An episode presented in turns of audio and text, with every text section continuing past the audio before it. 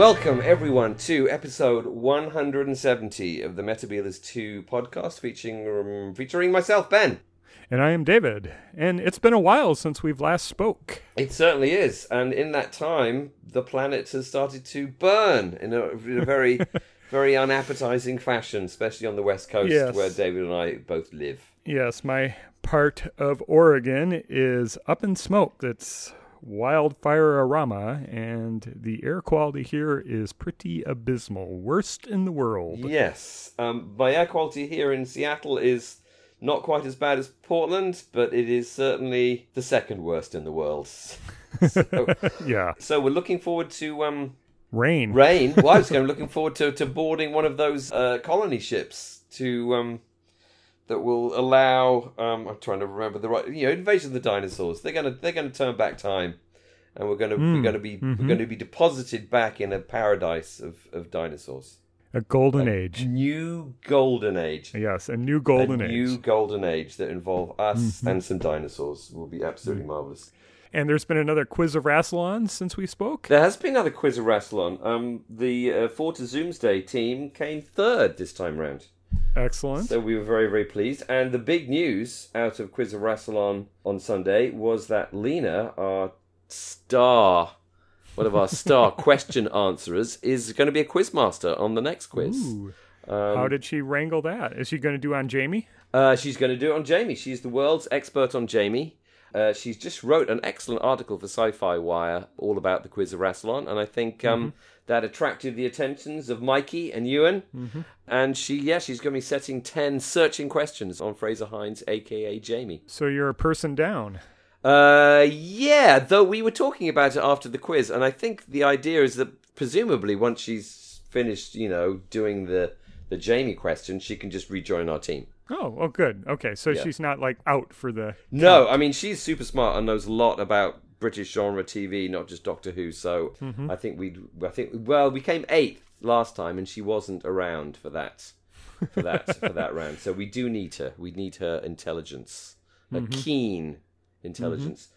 Um, Great intelligence. a great intelligence, perfect. Yeah, and she she's knows a lot about Jamie. What she doesn't know about Jamie really isn't really worth knowing. And there is a, there is a, a even slight plan to see whether we can get um, Frazer Hines to do some kind of introduction um, to Ah, it, depending uh, on. that'd be fantastic. Yeah, well, he's a he's a super chap. He's Mm-hmm. obviously quite eccentric, but Deservedly so. deservedly so. Deservedly so. I think he's given so much to us over the years in terms of enjoyment. He deserves to be eccentric at this point. So anyway, yeah, that's. Yeah, news. And yeah. any any Doctor Who related news from your neck of the woods? I am just patiently waiting for my copy of Fury from the Deep to arrive. So Indeed, indeed. to watch it, and you're gonna pick that up when you visit. Yeah, I'm planning to visit The visit the UK. counties. Um, yeah, sometime later in October. Mm-hmm. And my plan is to get Amazon to deliver my copy directly to me. I guess I could just go to a shop. Actually, the tr- trouble is with going to the shops. A, they're not open because there's a pandemic on, and B, you can't guarantee that Doctor Who will be will be present at W. H. Smith's. So, and I don't really want to go to Swindon. Mm-hmm. So I thought all the social distancing had kind of fallen by the wayside in the UK. Uh, no, they've got this rule of six thing now that they've suddenly decided they've all got to do, which means Okay. um, you can't gather in groups of more than six. Hmm. I don't know what that means. You So not not enough to play uh, football or cricket. uh, professional sports are exempt. Amateur Oh, okay. sports are not exempt. Hmm. The other quite galling thing that appears to be not exempt is is things like fox hunting and grouse shooting are exempt. So if you want to go grouse shooting on the Highlands of Scotland with your merchant banker friends, um, you can go wild, have as many people as you want. So you could just dress up in tweed, Yes, like carry a sidearm, and have a big party. exactly. As long as that party involved killing animals and wearing tweed, um, you're golden, basically. I see. Okay. Well, Never let it be said that Britain does not still have a massive class divide that is pretty much exemplified by our current government. yeah. Well, I can't say things are that great in the U.S. either. Well, that is, you know, that is that is that is also correct. It's uh, it's the Anglo-Saxon world. Well, uh, Actually, Yeah. I think the Antipodians are doing all right as far as I Yeah, know. At least New Zealand, at least. Yeah. yeah, no, I have a I have a friend in New Zealand who I was texting last night, and I think apart from he's worried about losing his job, okay. because you know the economy isn't doing that well in New Zealand. Um, At least they've not all got covids, and it's nice down there, and it's not on fire, unlike Australia, which is. Right. Well, yeah, that's the beginning of the year. Australia was in fire, and now it's uh, Now it's everywhere else. left yeah. coast of the U.S. now. so. Yeah, yeah. Jeez. But to escape our crappy air quality and whatnot, we should talk about season 17. Pick up with our se- Tom Baker retrospective. Season 17. Let's crack straight into season 17. All right. Um, 79, how old was I? So I am 12 years old Okay. at this point. So I am starting to maybe think about, ooh, maybe there are other things I should be spending my time with rather than watching Doctor Who in some ways. Um, am I 12? Oh, wait a second. Blah, blah, blah, blah, blah, 10, blah, some- blah, blah, blah.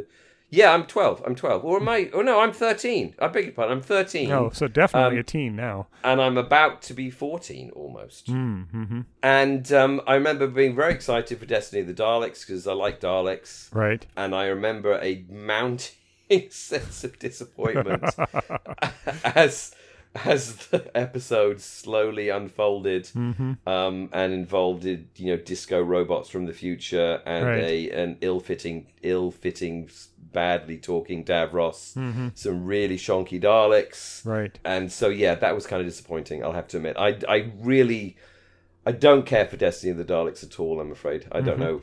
I don't know how you feel about that. Well, you instantly get Douglas Adams' effect with the Yeah, instantly. regeneration scene, and a lot of uh, a lot of the Douglas Adams humor is already permeated throughout the script. Yeah. And the Movellans themselves are kind of interesting. I think they're Terry Nation's best new contribution to it, but he has totally forgotten What the Daleks what are. the Daleks are. Yeah, Yeah. completely. Well, I, I mean, I think, I mean, now I, I think the Movellans look kind of cool because they're very retro. At the Right. time, it was like these are. I mean, uh, finally, you know the. You know, I think the cliche that people talk about, you know, the kind of melding of Doctor Who and Top of the Pops. Right. That is the kind of, you know, this is they have finally melded together, and this is actually Top of the Pops and and and Doctor Who in in the same breath. I mean, I, I I think also I think the things that Douglas Adams likes and the things that Terry Nations likes, even though in some ways they were both humorous, at least Nation started out as Yeah, that's true. humorous, but really very different. Hmm. They don't fit together very well. Yeah. It doesn't seem to have a lot of soul to it. It seems to be a Doctor Who by the numbers, and it's really evident to me that Nation is kind of leaning on all his tropes and even the radiation sickness pills, which I think harken back to the very first Daleks. Uh, he kind of loses that interest uh, midway through the story. It doesn't seem to be much consistency throughout the story, and it just seems like, oh, the Davros was popular. Let's bring back Davros, and uh, I can't do the Thals because they're not robots, so I'll have Disco Thals, Movellans, in there. And so the story gets off on a wrong foot with the regeneration, and then it just never seems to recover for that with the rock paper scissors. and Yeah. it just Yeah, it just seems a little off and it just even comes down to like Lalla Ward tr- trying to do a reprise of barbara in the dalek city way back 1964 when the daleks crashed through the uh, sugar glass and Right, she's right. cornered and stuff it that scene just drags on and on and it just is not convincing and this is where the doctor really starts taking the mickey out of the daleks saying well climb up after us and why can't you do a stairs and it's sort of like that feedback on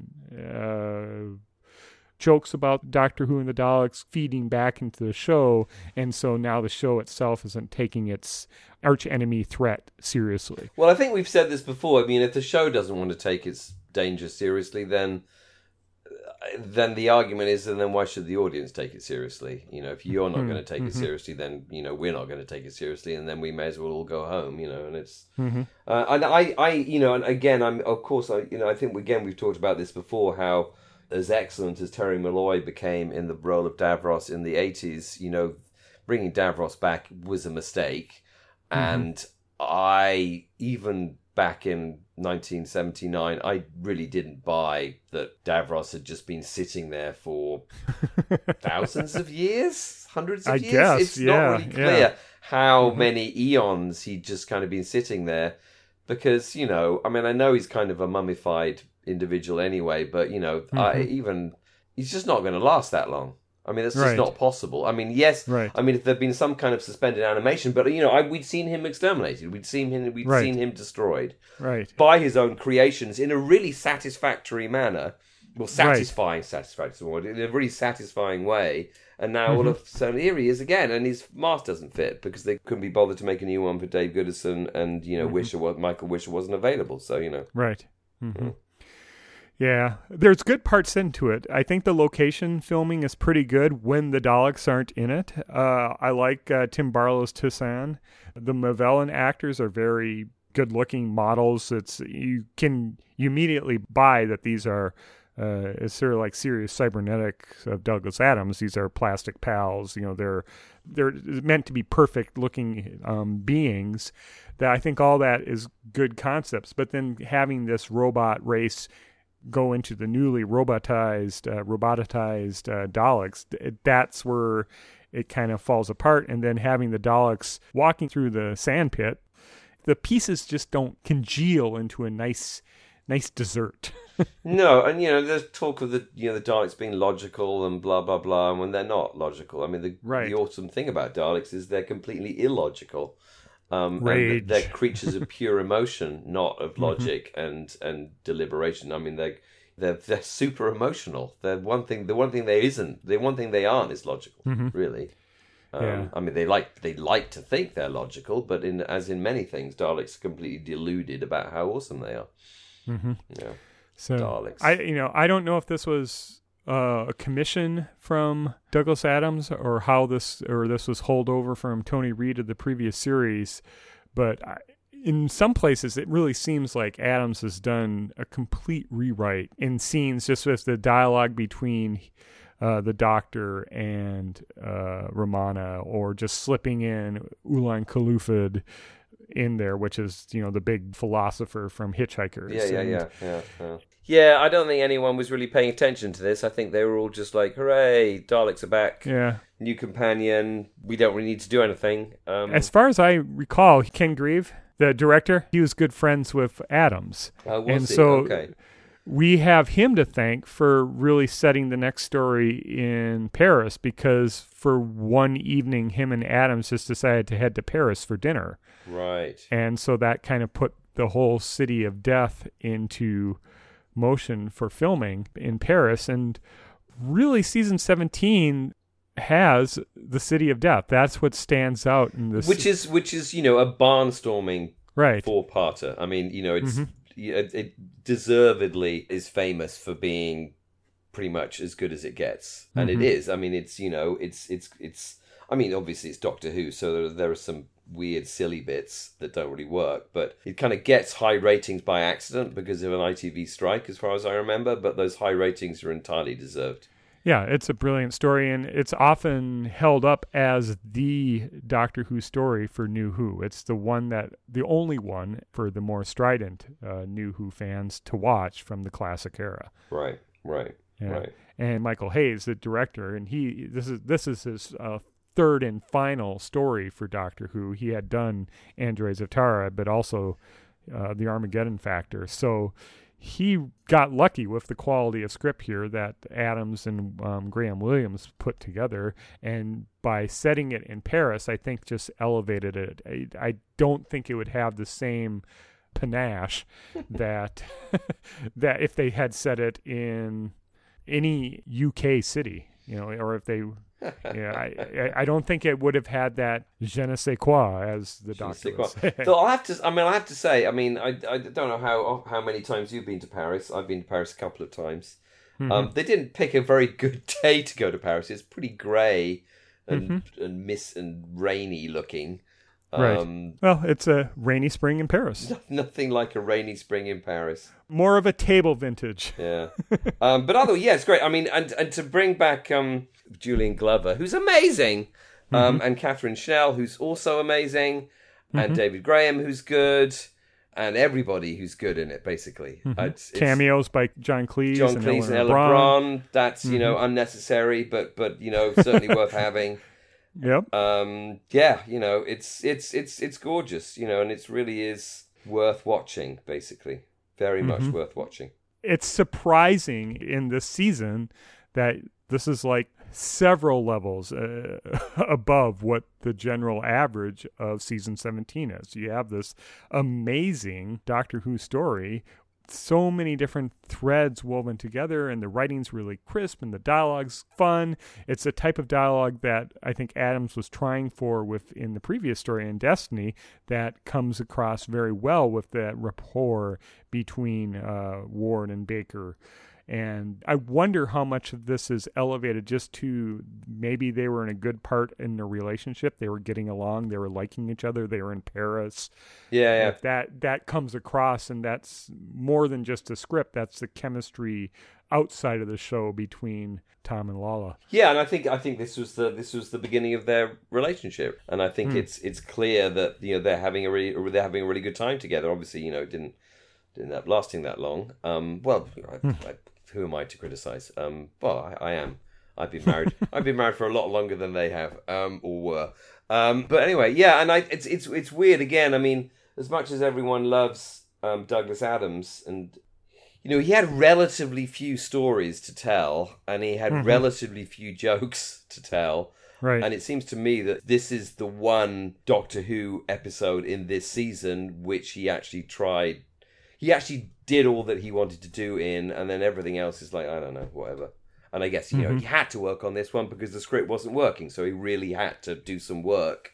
Um, and as, you know, everyone knows about Douglas Adams, he was famously kind of, you know, found it hard to actually do the work Mhm. for which he was famous, which is writing things. And this, he apparently, you know, he because the the original script wasn't functioning correctly, Mhm. they had to rewrite it, and he really kind of poured all of his humor and and intelligence into this um, in a way that he didn't bother to pour any of his humor and intelligence into anything else this season, in my opinion. I wonder if having David Fisher's draft script, the one set in the casino, helped. Yeah, yeah, gave him form and it's it's rather than staring at a blank page it was down to editing reworking chopping even if you're even with him bringing in a lot of new stuff it's Yeah. still he had that fisher skeleton to refactor yeah. No, that that that that, that makes a lot of sense to me. I mean, I think Mhm. he's you know typical in some ways. You know, typical of a particular kind of writer is that you know he's much happier. Not script editing because it's clear. Certainly, we've talked with we we were talking about with Nation that you know that that that wasn't didn't seem to be something he was particularly good at. Um, but you know, really just taking someone else's bones, as you've just said, David Fisher's skeleton, and you know, just slapping his own flesh on it is um uh, you know comes up with a with a work with with something that's really really good, and the you know, and then would have such a great cast right. with everyone really giving their all, and you know, Julian Glover being right. you know, half Bond villain, which of course he was only a couple of years later, um, Right. and kind of half alien monster is just perfect. Brilliant. Yeah. Yeah, Yeah. it's brilliant. I think uh, also not to overlook the contribution that williams uh, the producer graham course, williams did with the script too because he was able to wrangle this creativity of adams into into the script. And he and with williams contribution in plotting and writing too that i think with between the three of those writers they came up with this brilliant thing. It's not it's not the work of just one writer squirreling away in a script editor this is this is a all hands on deck we're screwed if we don't get something out the door in this case it all worked really well Yeah, yeah, yeah. You don't want to be faced with a blank screen at five thirty on a Saturday evening. yeah. Yeah.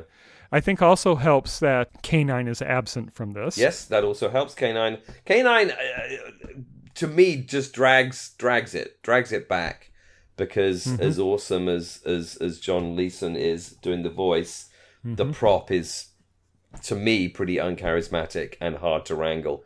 right. Um, and I, I just fills me with horror the idea of like K9, you know, ineffectively trying to trundle down the rickety pavements of Paris. that would be like, oh, geez. Cobblestones, yeah. Yeah, exactly. Hmm Yeah, there wasn't really even a point for K9 in the story where you could see K9 working, except for trying to pair up with uh, Duggan, who I think is pretty obviously supposed to be Tintin, with the blonde hair, the flowing. Uh, oh, that's I hadn't flowing. thought of that. Really? Okay. Wow, is that is that is that an original thought of yours? I doubt it. I think I've read it somewhere or heard it somewhere. Really, But I think that's I think that's amazing. I literally never thought of that before. I because I I've always read Duggan as as as has been described in other things that I read as being you know Bulldog Drummond. oh, Um, okay. And one Mhm. of those, you know, 19, which I think is original.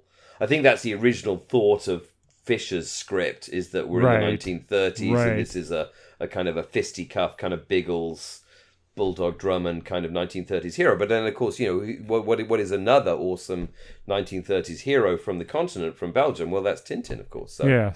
wow, that's that's great. So that's what I interpreted him always to be is kind of Tintin with the big uh, raincoat and the blonde hair and kind of the the boyish frame. That it seemed to me like this was Doctor Who meets Tintin in in without Snowy well, with if they had if they'd had um K nine. yes, that would have been snowy. That's perfect. right. Oh, funny. Yeah, I hadn't thought about. I hadn't thought of that at all. That's that's that's that's, that's kind of genius. That will next time I watch this, I will be um, I will be thinking about that and and trying to see whether that's right or not. That's that's a, that's really insightful. I like that. Yeah, well, I could be totally wrong, but that's how I always yeah, that's how I always interpreted uh, Tom Chadbon's Duggan as Tintin.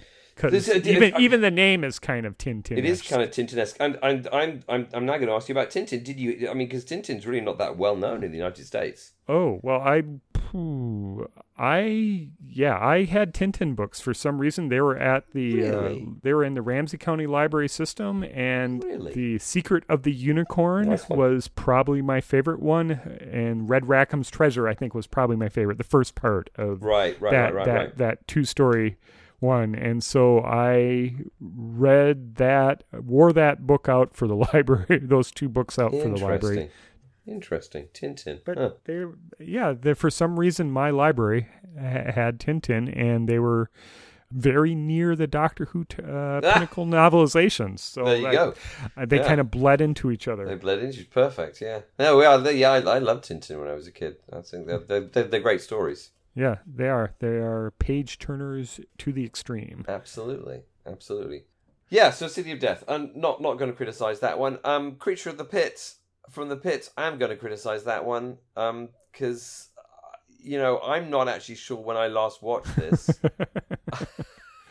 I mean, I guess technically speaking, I should have watched this whole season in preparation for this podcast. Um, but spoiler alert, I didn't. Uh, and I, I, I, I can remember really unenjoying this when it was on, and I'm not convinced that I would fully enjoy it if I watched it again now. Hmm. I did watch this recently. Uh, Oh, please. and it has an amazing jungle. This is a fantastic jungle. Uh, the jungle that you would have wanted for Kinda in uh, Ah, season 19. it's not as good as Zeta Minor, though, is it? Sure. No, it's not as good as Planet of Evil, Right. but it's it's not meant to be a Planet of Evil jungle. It's supposed to be a very verdant Planet. green. Planet of Good. Well, it's supposed to be uh, verdant and green, and uh, Right, right, Planet right, of. Evil is more blue and purple and have uh, plants that spit oil or whatever. Uh, this one is meant to be more mm, jungly, I guess. Right.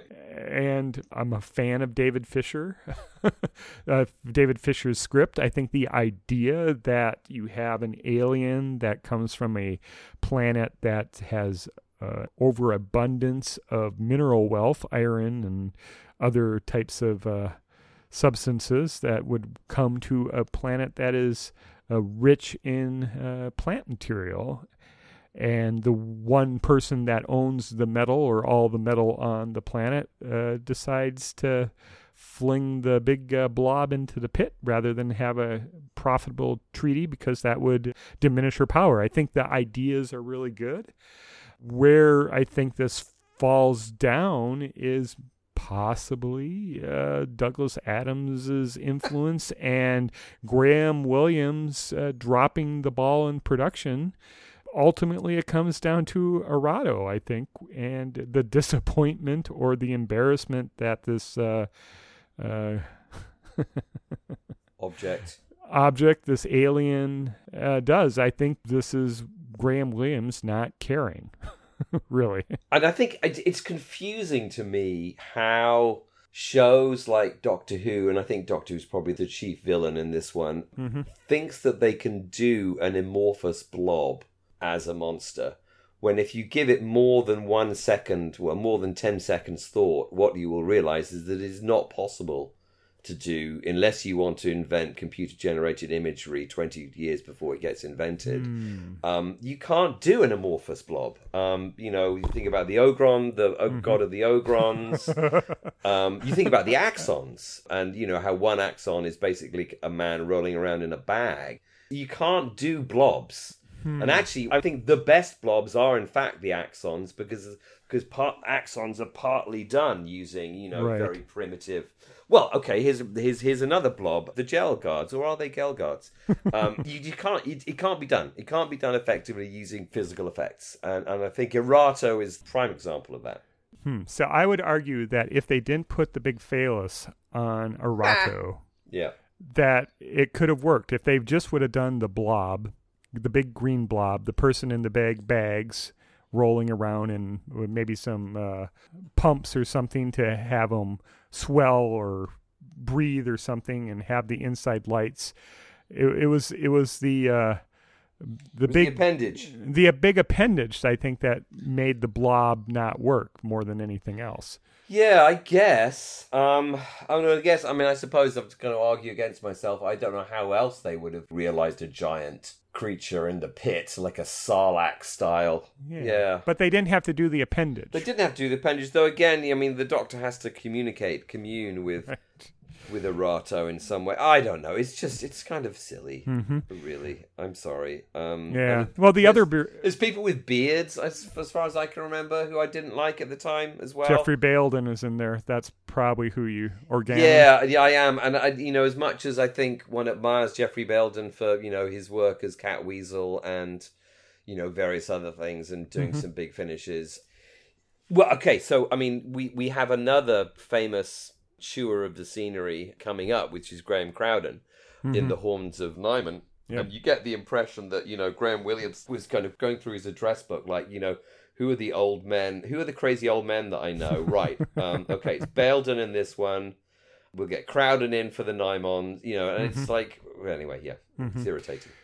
Well, I think the grubby little men that they had in there, I think, is another detraction from this where it doesn't Yeah. work. But Yeah. I do like Adrasta, Myra Frances. I think she's a really good female baddie. Yeah. In previous seasons, I had mentioned, I think season 16, I had mentioned like the Ogri were one of the monsters that I introduced into my Dungeons and Dragon playing, and Wolfweeds in Oh, the Wolfweeds. Okay, they're, Creature they from are the pre- Pit. They're quite cool, actually. Yeah. Yeah, okay, all right. I'm warming to it again a little bit now. Yeah, all right. So those were another monster that uh, I introduced that made a direct crossover from Doctor Who into Dungeons and Dragons. So at the time, it was stimulating my imagination enough that this was an interesting enough story. And this was one of the stories that I had on a, a target novelization, but my target novelization was a misprint, so it ended like a, a couple chapters early. So I never I never had the complete target novelization on this one. What? What? They, if some pages had fallen out or something? I know this was from uh, probably B. Dalton's or Oh, right. Walden Books, but it was a Target misprint, at least the ones that made it to the States, and it ended right when Erato was weaving uh, his uh, egg around the uh, neutron star. Wow. Or, yeah. Which and is th- that was a- it. More quite unconvincing special effects on that one, as far as I remember. Really? So, Yeah. so you kind of had to kind of make up your own ending. Well, you knew the ending because you've seen it on the I had yeah. I had seen it, but it, I it was very abrupt ending, and it's sort of like, well, this sucks. Oh, so dear. Yeah. So, so this was one of the ones that I had bought w- as a target novelization. So there was something about the planet Chloris Erato that captured my imagination that I wanted to watch it in my mind again, but it it it didn't it didn't even work as a target novel because it was abruptly ended. Mm, mm. Well, and, and so I mean, uh, uh, I mean that's yeah, that's that's all I've got to say about the creature from the pit. As I said, uh, may, maybe maybe I need to give it another proper watch and actually pay attention. Eh, I won't stop you by any means, but there are there are there are great things about it. I think, like I said, uh, Lady Adrasta, Myra Frances, Right. the ideas are interesting. The Douglas Adams rewrite, uh, I think, is a it makes it a little too jokey, and then having these uh, these grubby little men. And Lalla Ward's, uh, this is her worst costume. It is totally unflattering for her, and I, it must have been a Mary Tamm script or a Mary Tamm costume. I might be misremembering something here, but I think this is what we like to do on this podcast, isn't it? I mean, it was wasn't this the first one they made? It's the first one with David Brierley as K9. That was another abrupt Oh, yeah. change. So it might have been the first one they made of season 17, or maybe they didn't Yeah, have yeah. here you go. The, I'm, I'm on Wikipedia now. This was actually the first serial of the season to be filmed. Hmm, okay. As a result, Lalla Ward's performance and the manner of dress as Romana is somewhat different to from that seen in the previous broadcast serials, since she was still working out her character at the time. Okay. There you go. So it shows. It really shows that this is the first one that Adams is going on, and it's pretty dodgy. And I don't think it solely comes down to Erato. I think it's more than just that. I think it's the the misplaced jokes or the mistimed jokes. Obviously, Tom is not taking this seriously at all. No. The ideas are good. You could imagine this would have been a better story and why it didn't work i think it's uh, many things it wasn't wasn't just one thing Erato being a, a joke i think it's a, a, a lot of things just were flat and it's it's too bad because they did have some good good things with it Yeah. Yeah. Hmm. The next one, though, Yeah. again at the time, really disliked this intensely, and I think actually the two next stories, both Nightmare of Eden and Horns of Nimon, I disliked intensely at the time, and I was very much picking up on Tom's comedic interpretation, and I wasn't enjoying that at all as a you know as a as a teenager, as an Mhm. early teenager. Um, and I think especially his kind of mugging for the camera in Nightmare of Eden, I found quite distressing because he'd been a kind of moody hero for me. Um, Right. And to find that, you know, now he wasn't taking it serious, no one seemed to be taking the show seriously anymore. right Again, I was like, well, if you can't take it seriously, then I can't take it seriously. Mhm. And also, I, I really didn't care. I, I mean, I wanted monsters and Mhm. the, the mandrels. They're kind of stupid looking. Mhm. However, I mean, I, I now when I think about this, and and and again, I've not watched it for a while, probably maybe a year or so. I actually kind of enjoy it, and I enjoy the Mandrels in the same way that I now kind of enjoy the um the Movellans. Um, they are so dated Mhm. now with their big flares and the Mhm. way that they kind of stomp about. They're actually kind of cool. hmm This again, I think, really reminds me of Douglas Adams. This seems to Yep. be more Douglas Adams, and of course, this is a, a Bob Baker script minus uh, Dave Martin. So I think you really feel Douglas Adams's uh, a pen or typewriter edits on the script a lot, and just the feel of it. This late 70s uh, BBC studio bound production Yeah, it feels cheap, I guess. It doesn't feel as rich as Planet of Evil, which seems to me like a similar type story. right. Because you have that jungle and you have the spaceship, and Right. y- you can see these people at milliways. It has the same production vibe, uh, uh, one less than uh, the Hitchhiker's television series. I guess it's a, it's Right. a, like a, it's a, like a cheaper version of the Hitchhiker's television series, and the story is better than the production, I guess, and the ideas Right. be, behind it are better than the production. It- It's it's an interesting idea that they're smuggling drugs in the form of these monsters that all they have to do is zap them. That uh, becomes uh, you know the the the very addictive drugs. Surf, Surfroxin or something. Yeah, whatever it's called. Vroxin. Vroxin. Yeah. Yeah. yeah. Vrox.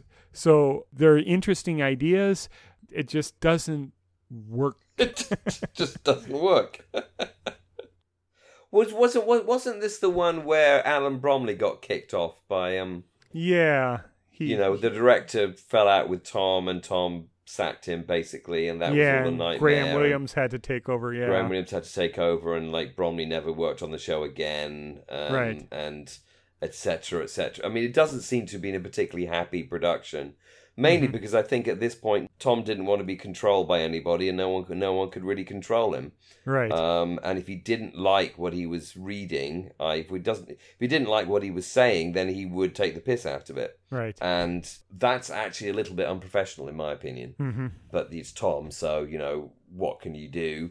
And I think in some ways, I mean, again, you know, I, I, I wasn't there. I only know what I can see on the screen and what I read. But it seems like you know it wasn't a particularly happy production, and he wasn't particularly happy with the job that he was being asked to do at this particular point hmm and would much rather be doing something else. Probably, you know, going around to Lalla's for a couple of bottles of wine Right.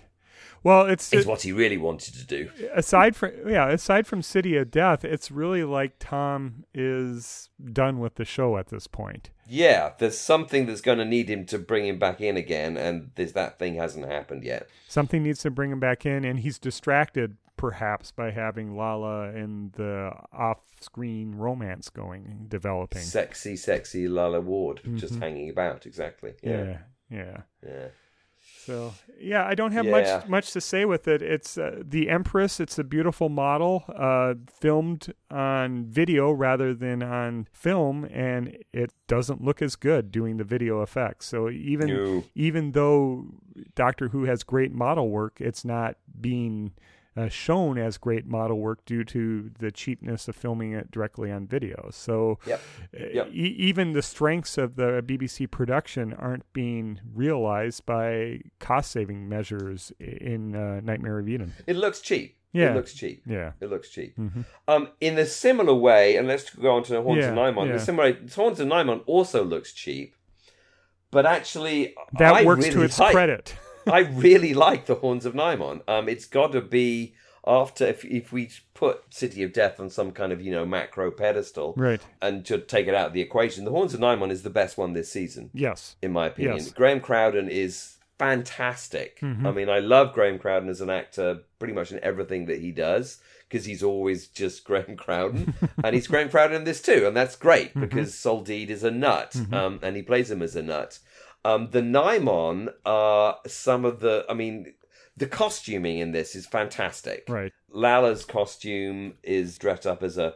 I've read somewhere. This isn't my intuition at all. This is somewhere that I read. This is basically a Christmas pantomime. Yes. Um, well, we talked about that. Yeah. yeah, Lala is the principal boy, and she's dressed up in this hunting Mhm. costume, or with all this red, and she's kind of hunting Mm-hmm. bulls.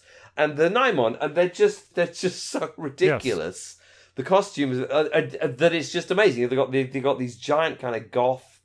Um, sort of uh, kind of Judoon style platform shoes on, and then these weird little, weird little kind of loincloths. Um, and then they're basically naked, only painted Right. black. And then they've got these giant light up bulls, bulls Yeah. heads. And you don't know whether they're aliens or robots or people wearing kind of goth platform shoes and light up bull Mm-hmm. heads. It's so bizarre that it just works for me. You had mentioned Nightmare of Eden felt cheap, and so does Horns of Nimon, but it works really well because the Yeah. Skonnan Empire is in decline and it's falling apart. It's a cheap empire. Yeah, exactly. Right. They're at the end, and so you have this beat up spaceship at the beginning, and they spend a lot of time in the labyrinth. It it works, I think, really well, and the over the top uh, costumes of. Uh, uh, I think Sorak with the feathers, and like you said, it is Christmas pantomime. This came out in Christmas Yep. time. It works surprisingly well, and the story is engaging. Yeah. Of the making a deal with this parasitic race on all these promises, and then all they're doing is just bleeding your civilization Yeah. dry. Yeah, and there's you know, and there's the, you know, there's only how many Nimons are there? Like there's two probably. Maybe three, three, I think, at the end. Yeah, I mean, it seems like there's not many of them because Mm-hmm. there aren't, Right. and they almost are like they're like sort of parodies of Doctor Who monsters.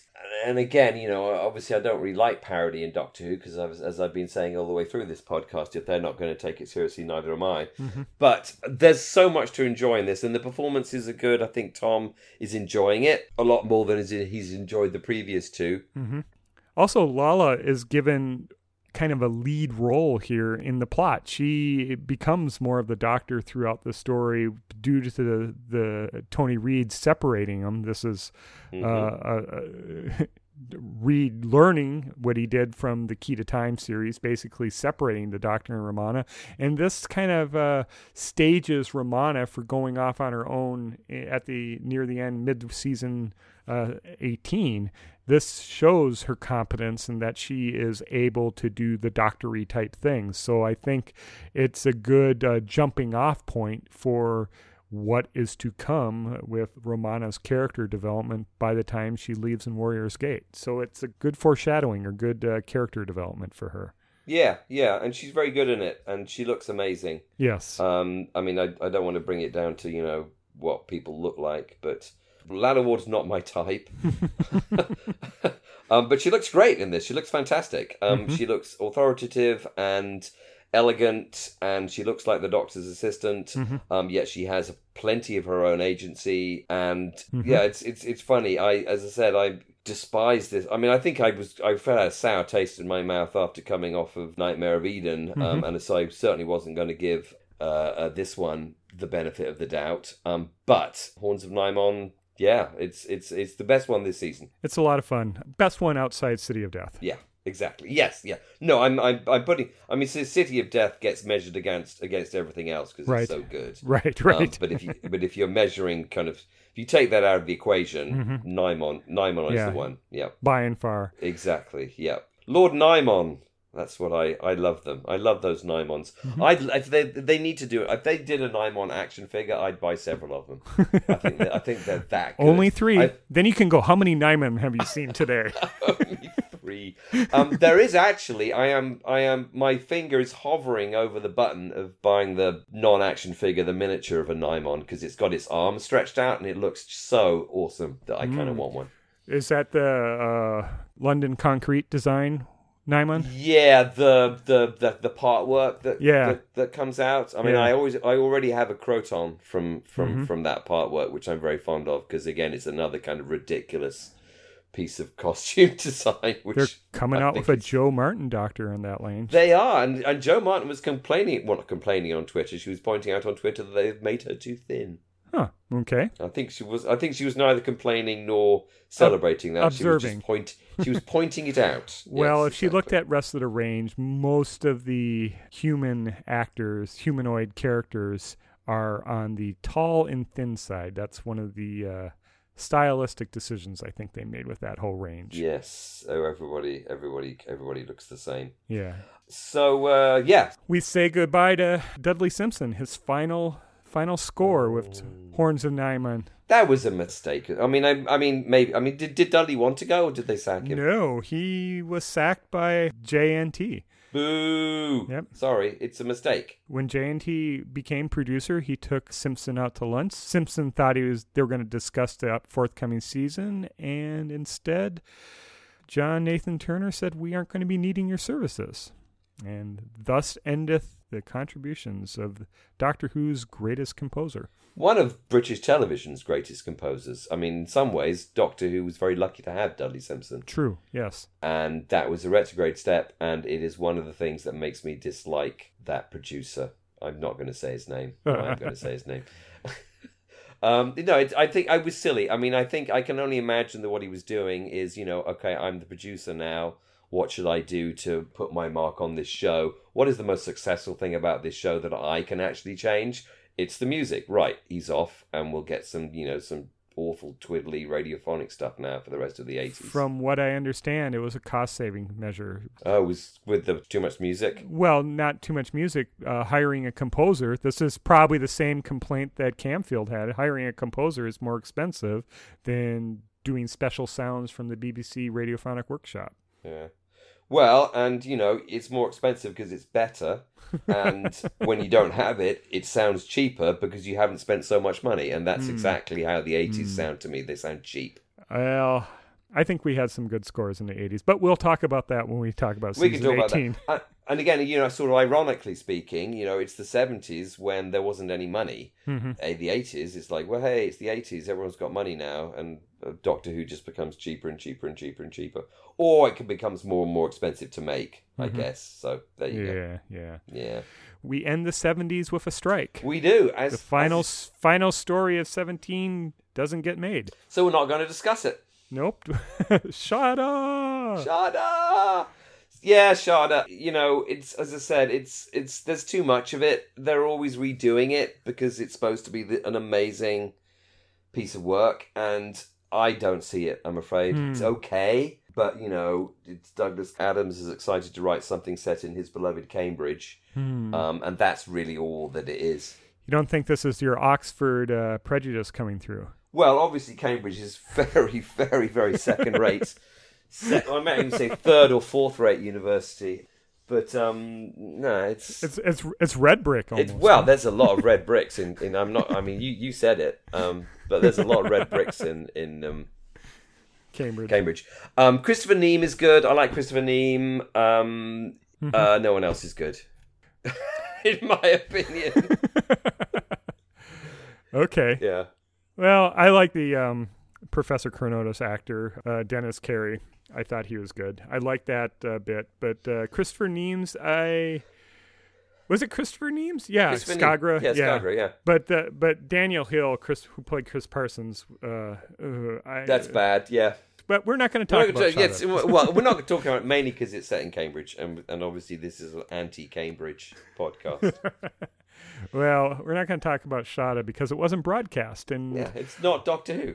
I'll have to say the best version of Shada, in my humble opinion, so we are we are talking about a little bit, is the Big Finish adaptation version that they first produced all the way back in 2004 or something with with Paul McGann with the Eighth Doctor taking over the role. hmm. Have you seen the animated version? Um, I've not the animated version with uh, with um with Paul McGann. Tom Baker. with Tom Baker. Tom Baker. The, the, the is is that in the newest version? I get so confused. How many versions are there now? Too many versions. So way back when, in the in the nineties, uh, JNT released the VHS version. yep, I have that somewhere. With the with the script booklet, etc. Uh, and then uh, they took that and they released that one on DVD. In between that, uh, Big Finish did their production of Shada, which had Paul McGann and Lalla Ward in there. And then most recently, I guess in between or after that, uh, Ian Levine did an animation, had paid for an animation of Shada with uh, Jon Culshaw doing the doctor's role. oh, um, yeah, Dead Ringers Man. Right. Okay. The the the, the impressionist and Doctor Yes. Who fan. Yes. but rest of the original cast. Right. And then uh, the, most recently, Charles Norton did an animation with inclusion of Tom Baker. Tom Baker did his lines in there in an animation, and that's been the most recent one, and that's probably uh, the one that's considered the most official. Most official. Yeah. So Uh, I think the story has uh, merit. I don't think it probably warranted being a six-parter. no. I would have really liked to see it finished. I think if it was finished, it would have been a really nice conclusion for season 17, the Douglas Adams era. It's basically grown in significance for two reasons. A, it wasn't finished, and I think that's JNT's fault for trying to clean house. If Williams had another season, of course it would have been finished.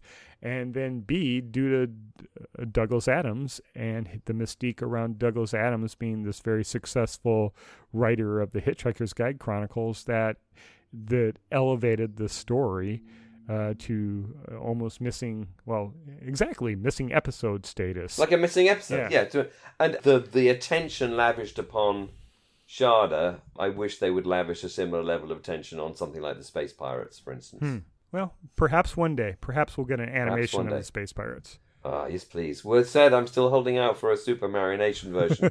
that is my. Gerry Anderson. I'm going to keep on talking about that until it doesn't happen, and then I'm never going to mention it again. Perhaps. Perhaps, perhaps, perhaps. All you need to do is set up your own uh, marionation, super marination company, and and offer to do it, you know, for cheap. That's true. I wonder why there's only one. There's, there's only.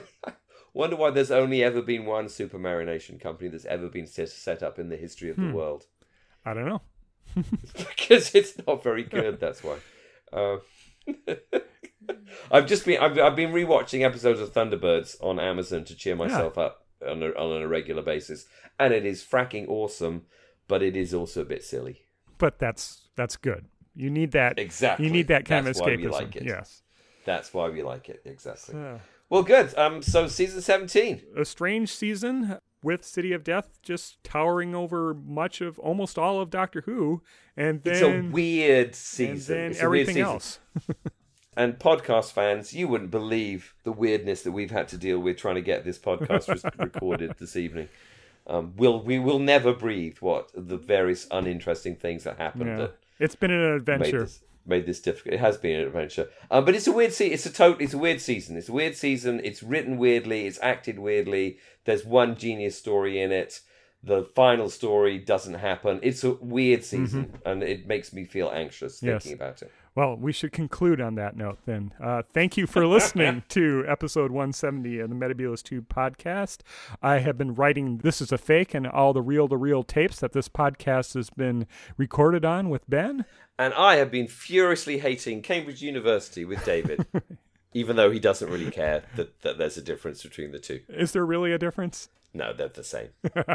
Oxbridge. They're just in very slightly different parts of the country. One has rowing You and. could, wa- you, you could walk. You could walk between them in a day, yeah. a couple of days, maybe. I don't Well, know. that's probably what happened back in the Middle Ages. Indeed, indeed. You had the bookleggers m- moving Exactly. books from library to library. Anyways, Anyways, until next time, farewell. goodbye, Duggan. Oh goodness.